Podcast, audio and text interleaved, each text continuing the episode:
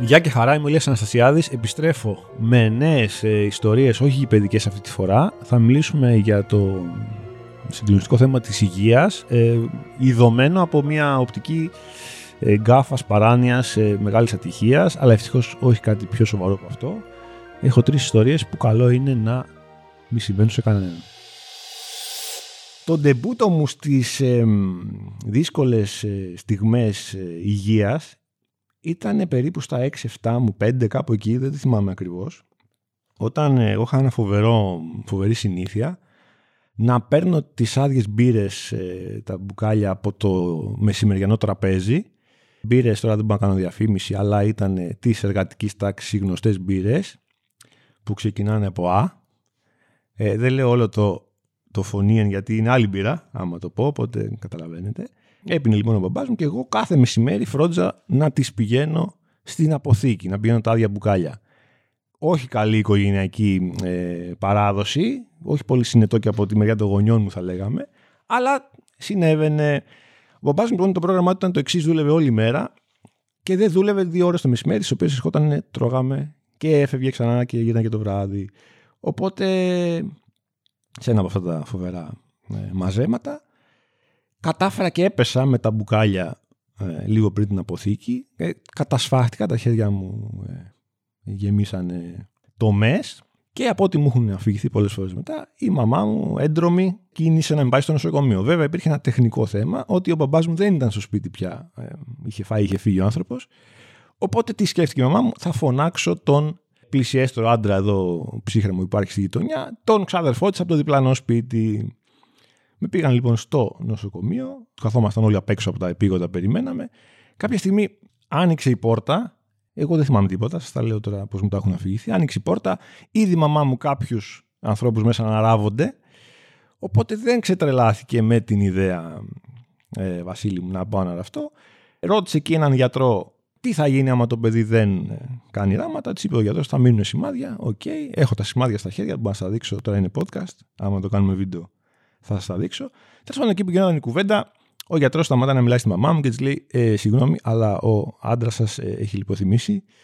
Ο, ο γείτονας, λοιπόν, ο ξάδερφος είχε λιποθυμήσει στη θέα, φοβερός ψύχραιμος κι αυτός. Μάλλον εγώ τους πήρα και φύγαμε ως πιο ψύχρεμος. Δεν θυμάμαι. Οπότε αυτή είναι ένα ωραίο πρώτο story που λέω όταν δείχνω τα σημάδια στα χέρια μου. Μεγαλώνοντας στην έκτη δημοτικού πια. Γιατί κουνάς χέρι σου, μεγάλο έφυλε. Έκτη δημοτικού. Ένα, ένα τσάκ πριν το γυμνάσιο.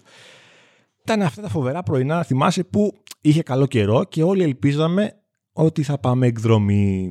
Ή παρακαλάγαμε, ή φωνάζαμε εκδρομή. Τέλος πάντων, ήταν μια τέτοια διαδικασία στην οποία πρήζαμε, πρήζαμε. Βγαίνει λοιπόν ο διευθυντής και λέει: OK, okay, πρήξατε, θα πάτε εκδρομή, αλλά, αλλά έτσι και χτυπήσει κάποιος την εκδρομή, θα φάει πολύ ξύλο. Λοιπόν, το είπε έτσι ακριβώς όπως το λέω. Πολύ παιδαγωγικό κι αυτό. Συνεχίζουν οι ωραίες ιστορίες. Το πήρα εγώ μέσα μου αυτές τις απειλές. Εγώ πάντα τις τις ε, ακούω και τις και τις ασπάζομαι. Και συνεχίστηκε λοιπόν το πρωινό. Μας πήγαμε στο παραπλήσιο πάρκο που πηγαίναμε πάντα εκδρομές, φοβερή εκδρομή, και άρχισαμε να παίζουμε μπάλα. Παίζαμε λοιπόν μπάλα, Βασίλη, σε μια πλαγιά.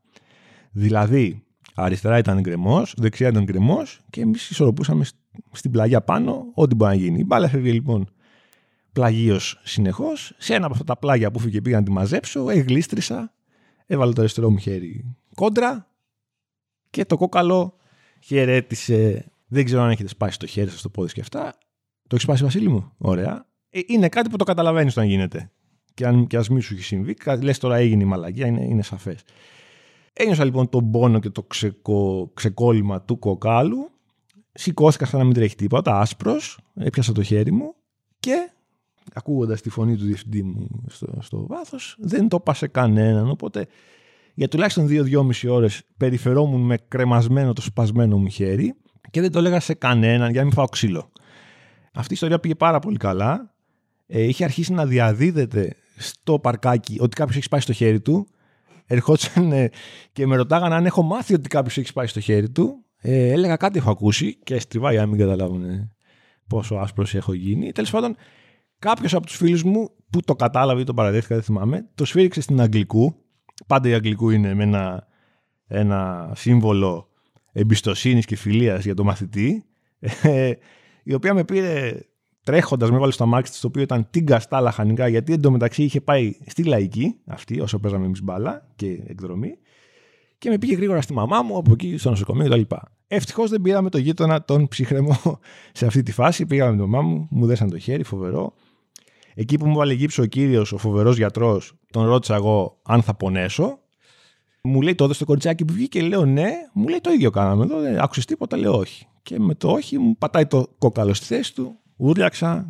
Μπράβο στο κοριτσάκι, άμα δεν πόνεσε.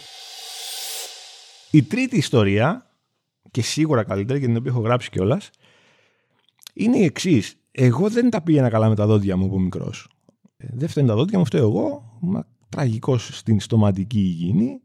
Μπορεί να είχα και κακή πάστα δοντιών, όλα μαζί τέλος πάντων. Συνέβαλαν στο ότι εγώ πάρα πολύ μικρός έκανα σφραγίσματα και απονευρώσεις και στα μπροστινά μου δόντια. Συμβαίνει αυτό στα παιδάκια στα γύρω-γύρω, αλλά στα μπροστινά τα δύο πάνω είναι κατόρθωμα να τα καταφέρεις. Τα είχα κάνει λοιπόν εγώ από μικρός. Το λέω αυτό να υπάρχει σαν γεγονός. Συνεχίζοντας λοιπόν η ζωή στα 26-27 μου, μεγάλος άνθρωπος, δηλαδή με ζωή, με δουλειά, με κορί. Έβγαινα, έκανα πράγματα, υπήρχα. Κοιμάμαι ένα βράδυ και βλέπω στον ύπνο μου έναν εφιάλτη πιθανότατα. Ένα ζώρικο όνειρο, στο οποίο όταν ζοριζόμαστε στον ύπνο μας, το έχετε πάθει κι εσείς, σπρώχνουμε με τη γλώσσα μας τα δόντια μας ή κάτι σημαίνει στο μας. Σφιγγόμαστε. Όχι, Βασίλη. Κάτι, ένα σωματικό περίεργο. Σφιγγόμουν λοιπόν από την αγωνία, ε, έσπρωχνα τα μπροστινά μου δόντια με τη γλώσσα μου. Και τέλος πάντων ένιωσα στο όνειρό μου ότι έσπασε το ένα δόντι και ξεκόλλησε και έφυγε. Το μπροστινό ξαναλέμε, όχι πλαγιό. Ένα από τα δύο μεγάλα μπροστινά. Ε. Ξύπνα ο έντρομος, λέω: Πω, πω, ρε φίλε, τι είδα τώρα, τι όνειρο ήταν αυτό, χάλια.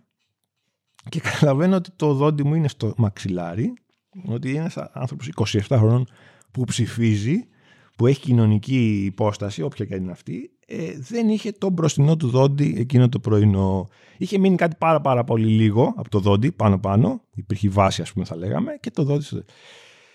Τι κάνει λοιπόν κάποιος, πάρα πολύ ε, ψύχρεμα εκείνη τη στιγμή, έτρεξα στον καθρέφτη να δω πώς είμαι, αυτό είναι, έπρεπε να γίνει, δεν θα κάνω κανένα παραλληλισμό τώρα γιατί είναι και δύσκολη η καιρή και περίεργη. Γενικά είναι μια εικόνα που δεν θέλει να δει κανείς τον εαυτό του σε μεγάλη ηλικία.